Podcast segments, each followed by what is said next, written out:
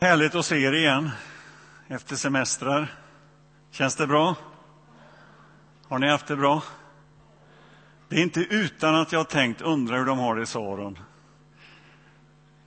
Och eh, det är väl ett gott tecken på, på ett sätt, att vi,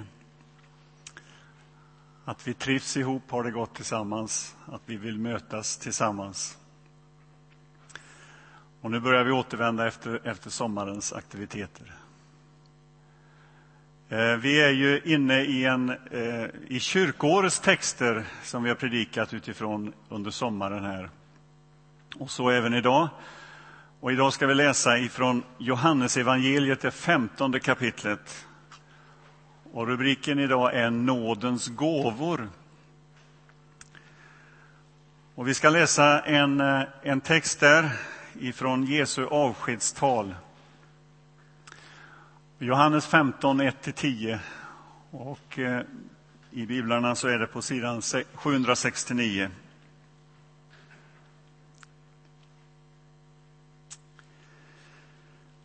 Jag är det sanna, den sanna vinstocken och min fader är vinodlaren.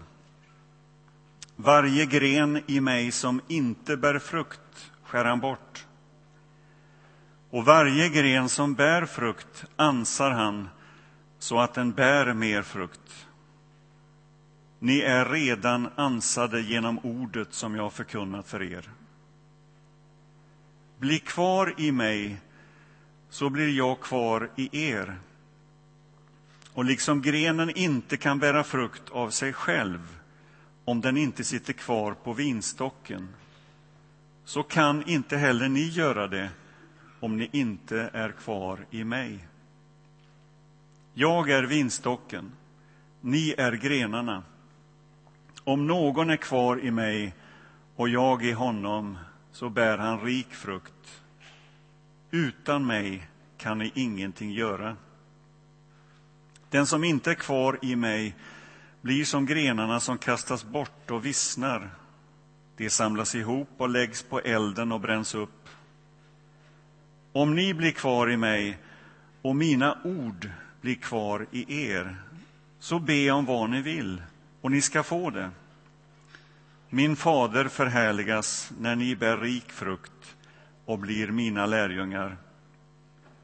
Liksom Fadern har älskat mig, så har jag älskat er. Bli kvar i min kärlek. Om ni håller mina bud blir ni kvar i min kärlek, så som jag har hållit min faders bud och är kvar i hans kärlek.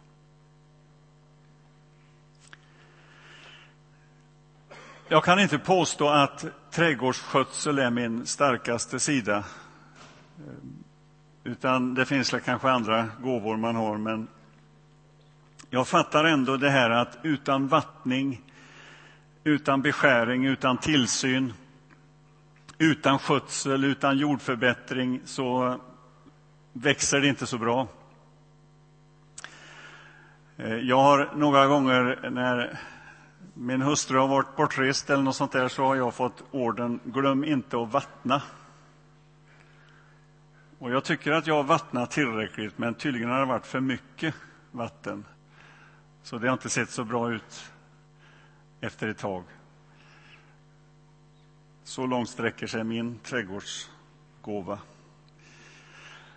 Men jag vet också att det här är ju en bild på hur det andliga livet kan se ut. Alltså vi måste, det måste finnas skötsel, det måste finnas ansning, vattning, beskäring. Det måste finnas saker och ting som gör så att det växer. Det växer bara inte utav sig själv. Och det är ju det Jesus talar om i den här texten. Han vill liksom visa på förutsättningarna för hur det kristna livet, hur lärjungalivet kan växa och frodas. En viktig sak att säga så här, det är ju att, att frågan i den här texten är ju inte om jag är inympad i något eller inte. Utan frågan är med vad är jag inympad?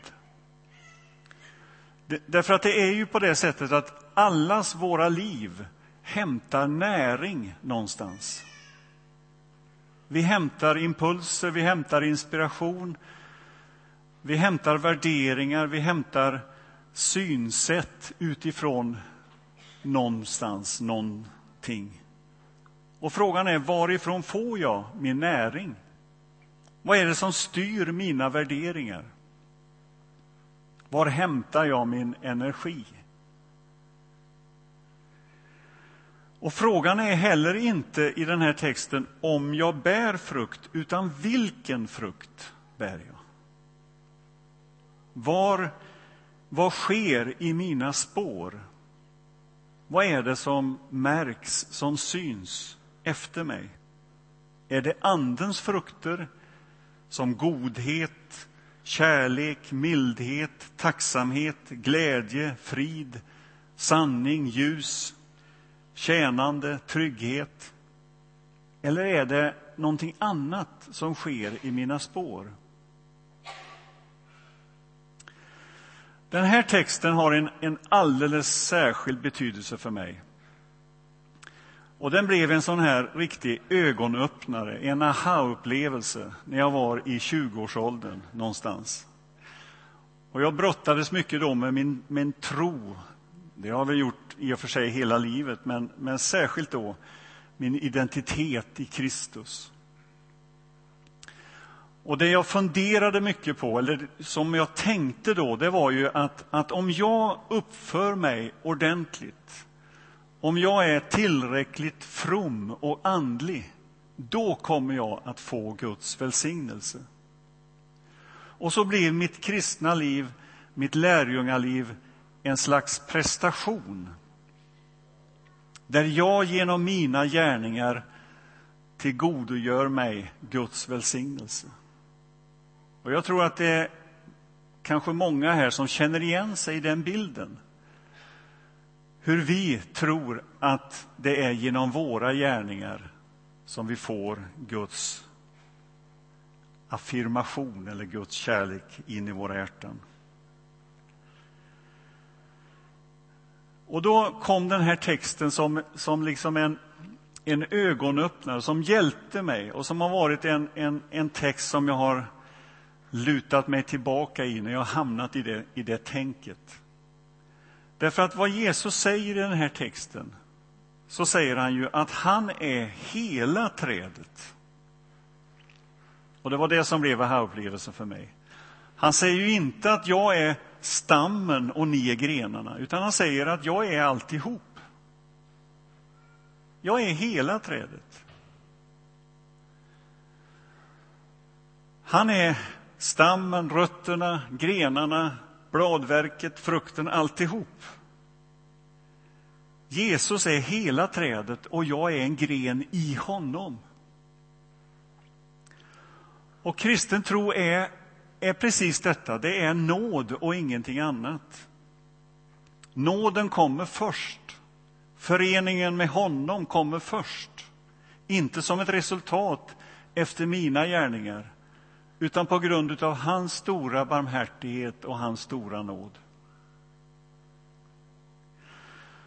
Det var den ena, tillsammans med den här texten som talar om, om kroppen med olika lemmar i. Det var de texterna som hjälpte mig att, att förstå att det kristna livet handlar om en vila i honom. Det handlar om nåd. Det handlar om vad han gör i oss. För det andra så visar ju den här texten att gemenskapen med Jesus är inte den ena poängen, så att säga, utan det handlar också om att, att leva med alla de andra som lever i tron på Jesus. Vi sitter, om man får använda bilden, på samma gren, allihop.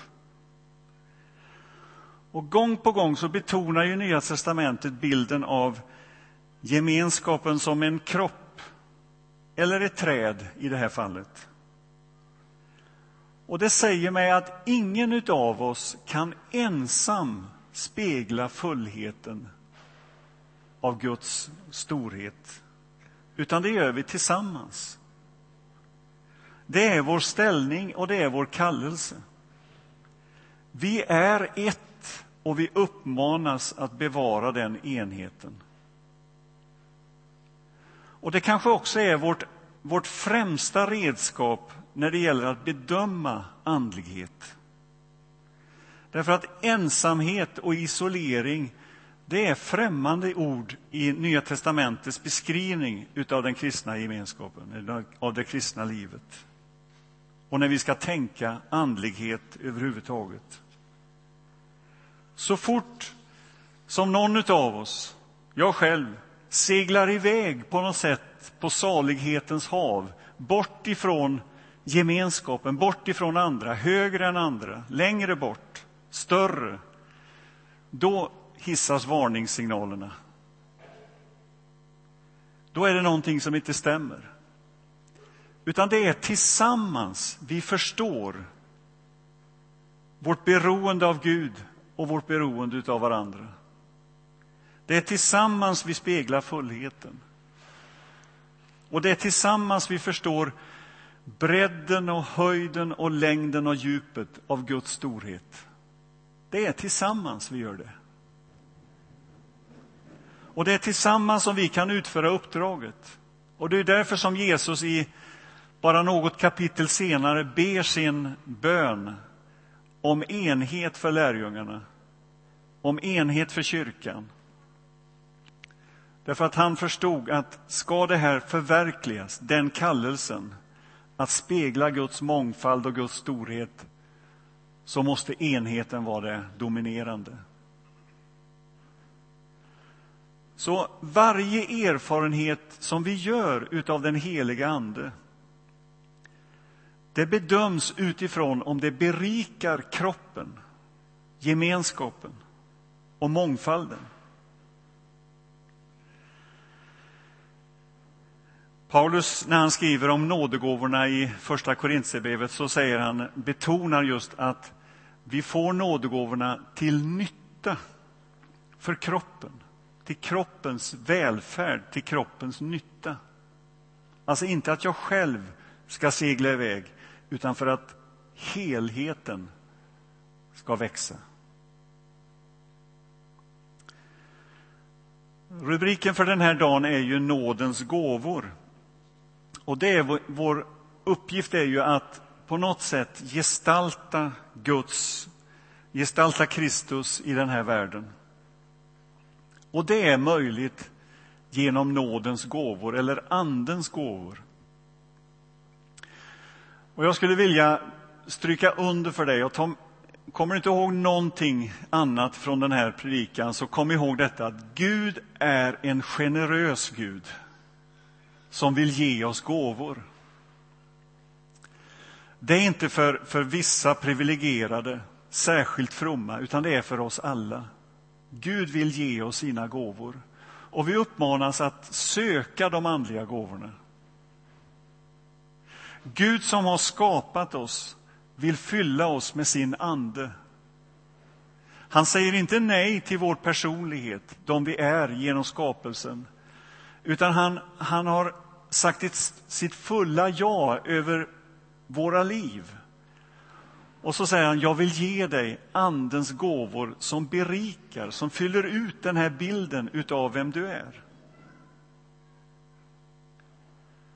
Så det finns ingen motsats me mellan det vi är som individer och det Gud vill ge oss genom sin ande. Det är liksom inte en kompensation, utan det är att berikas, välsignas av Gud. Gud är generös och han vill ge oss gåvor, nådegåvor. Och anden är helt avgörande för det. En av våra kyrkofäder har sagt så här, människans stora kallelse och största kallelse, det är att låta sig fyllas av ande. Att uppfyllas av ande. Och det är den bästa bönen du kan be. Herre, fyll mig med din heliga Ande. Och när vi söker oss fram här i slutet på gudstjänsten, be den bönen. Den är biblisk, den är rätt, den är riktig. Herre, fyll mig med din ande. Anden är helt avgörande. Utan anden, då blir det kristna livet krav och kramp och plikt och arbete. Utan anden så blir Bibeln en motsägelsefull bok som vilken annan bok som helst. Utan anden så stannar Jesus i det förflutna, i historien. Men med anden så är Jesus här, mitt ibland oss. Med anden så blir boken, Bibeln, Guds levande ord som talar in i mitt liv.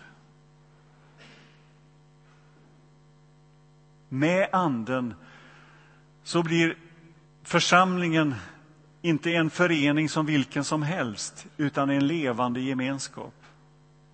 Och som vi läste tidigare här, en festförsamling. Omgiven av änglar. Anden gör detta levande. Och därför är vårt beroende av ande så stort. Och med anden så blir det kristna livet någonting jag vill leva. Någonting jag längtar efter, någonting jag törstar efter. Inte ett krav, inte en plikt. Och med anden så börjar helandet utav den skada som har stängt mig ute ifrån Gud. Och när anden utgjuts på pingstdagen, som vi läser om i Apostlagärningarna 2, så är ju det början på detta helande som Gud vill med alla människor. Och vad är det som händer där på pingstdagen? Jo, man får tungotalets gåva som gör att man förstår varandra. Och motsatsen är ju splittringen, divideringen, separationen från varandra, där vi inte förstår varandra. Men med anden så händer någonting. Vi förstår varandra. Och där är tungotalet tecknet på det. Helandet tar form. Och låt mig bara få säga några ord omkring tungotalets gåva, som ju räknas som den ringaste gåvan, säger Paulus. Jag vet inte hur han, vad han hade för skala egentligen, men jag tycker den är fin. Den är vacker, den är bra. Eh, tungotalet som är på något sätt helandets tecken. En, en ny gemenskap formas där vi förstår varandra. Sök tungotalets gåva. Sök den. Och du som har den, använd den och bruka den. Och jag skulle vilja säga tack gode Gud för tungotalets gåva. För egen del, vad den har betytt i mitt liv när det gäller egen uppbyggelse, tro och att berikas i den gemenskap som jag finns i. Jag har lyssnat till tungotal och inte förstått orden och ändå förstått innebörden. Jag har själv talat tungomål och inte förstått ett enda ord, men ändå förstått att det här når till Guds hjärta. Och det är väl rikedomen och välsignelsen i den, i den gåvan som är en av många, många gåvor som Gud vill ge oss. Och den är på något sätt det yttersta tecknet på det helande som håller på att ta form i den här världen och som vi får vara en del utav. Och nådens gåvor, vilka de än är, det räknas ju upp många olika, åtminstone tre listor i Nya testamentet där Andens gåvor beskrivs. Eh, och de listorna är ju exempel på Guds storhet och Guds mångfald.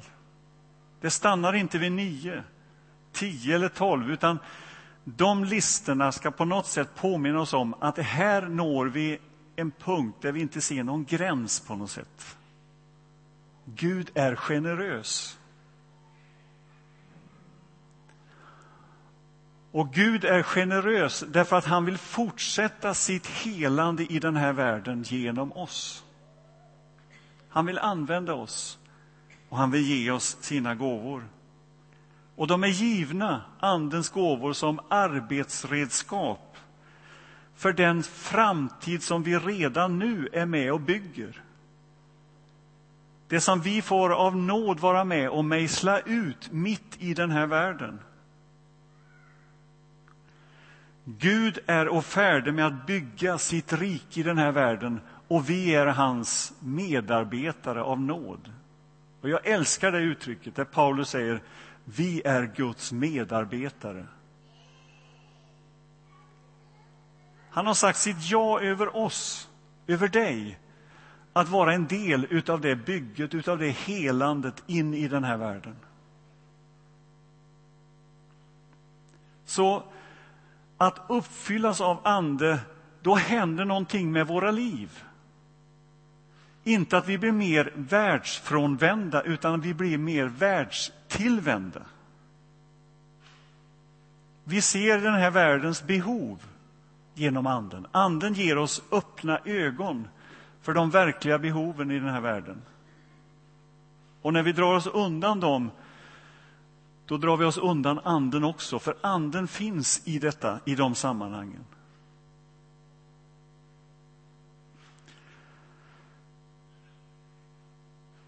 Här i veckan, jag började arbeta den här veckan och en dag så ringde det på dörren.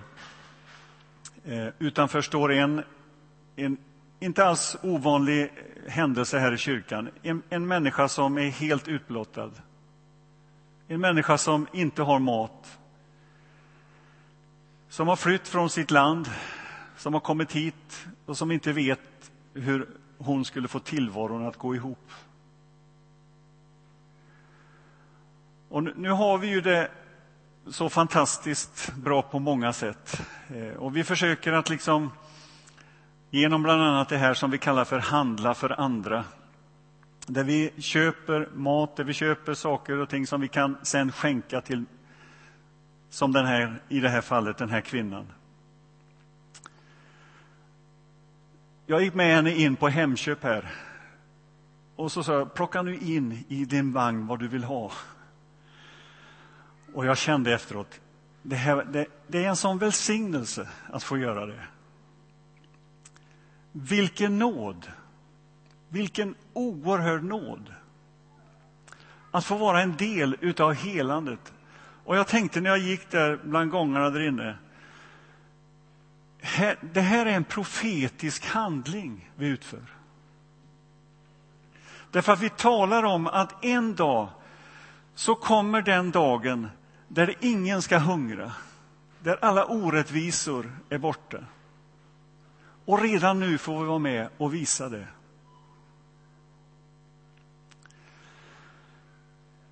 Eller när vi ber för någon som söker helande på olika sätt, då är det också en profetisk handling. Men de här vardagliga blickarna mot människor vi möter, handslagen, besöken på Hemköp eller var det än är någonstans, det är profetiska handlingar vi gör det är att vara en karismatisk församling. Det är att tala om att vi tror på en framtid där Gud ska regera fullt ut. Och vi tror att det har börjat redan nu genom Jesu Kristi uppståndelse från de döda. Och redan nu är vi med i det. Och det vi gör ser vi inte som ja, men det, det, liksom är, det är ingen idé, det finns ju så mycket lidande och så mycket svårigheter, utan vi ser det som investeringar för den framtid vi väntar på. Den framtid som redan har börjat och den som vi väntar på. Riket som är här och riket som ska komma. Paulus han, han beskriver eh, Jesu uppståndelse i Första Korinthierbrevet 15 på ett väldigt utförligt sätt. Han talar om liv, han talar om döden, han talar om uppståndelsens oerhörda betydelse. Om inte uppståndelsen har skett så är vår tro fåfäng, säger han. Och så talar han om det hopp som ligger framför, när, när Guds rike kommer. Hur det nu kommer att se ut, det vet vi inte. Men vi kan känna igen det genom Andens frukter och Andens gärningar som redan nu sker. Och så tänker man så här, ja men reaktionen på det Paulus har talat om i det kapitlet borde ju vara, låt oss då liksom bara vänta på det som ska komma där. Låt oss liksom luta oss tillbaka, nu har vi fått det och nu väntar vi på att det, det ska komma fullt ut. Istället så avslutar han det kapitlet genom att säga Glöm inte, eller ge er inte upp i, i detta att ansträng er att arbeta för Kristus så mycket ni kan. Han talar om att, att vårt uppdrag i den här världen är att ge er helt ut i arbetet för Herren. Han låter inte er möda vara förspilld. Det är hans konklusion på det kapitlet. Ge er helt ut i arbetet för Herren. Han låter inte er möda vara förspilld.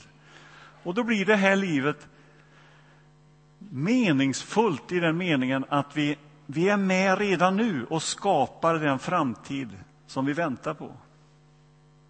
Och vi gör det med detta framtidsperspektiv både framför oss och bakom oss genom Jesu uppståndelse från de döda. Är ni med på det? Vad bra. Och vårt uppdrag i den här världen kan ju se ut på väldigt många olika sätt. Eh, om vi är i Kairo, Nepal, i Thailand är ju också ett uttryck för detta, denna profetiska tjänst som vi får med att utföra.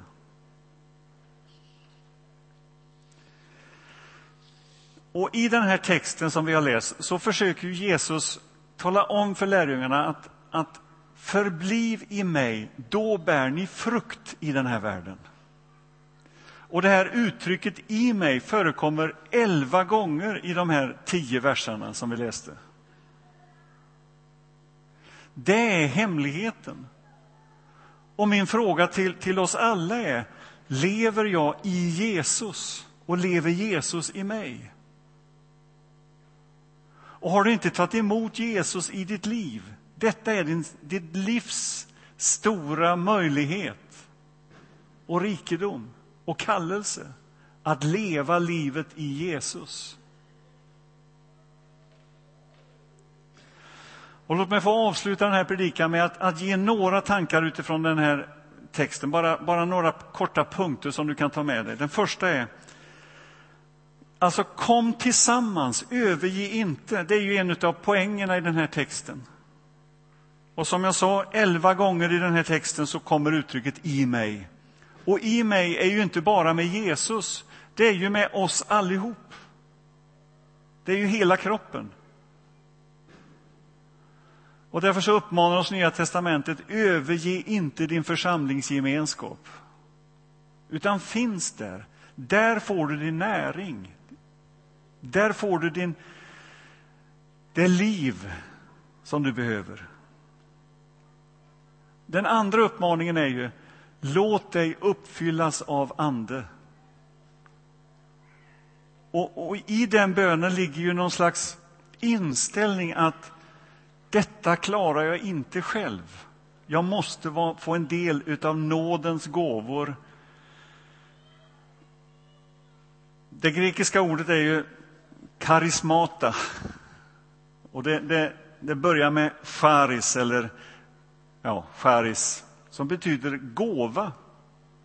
Det betyder att det är, det är alldeles gratis.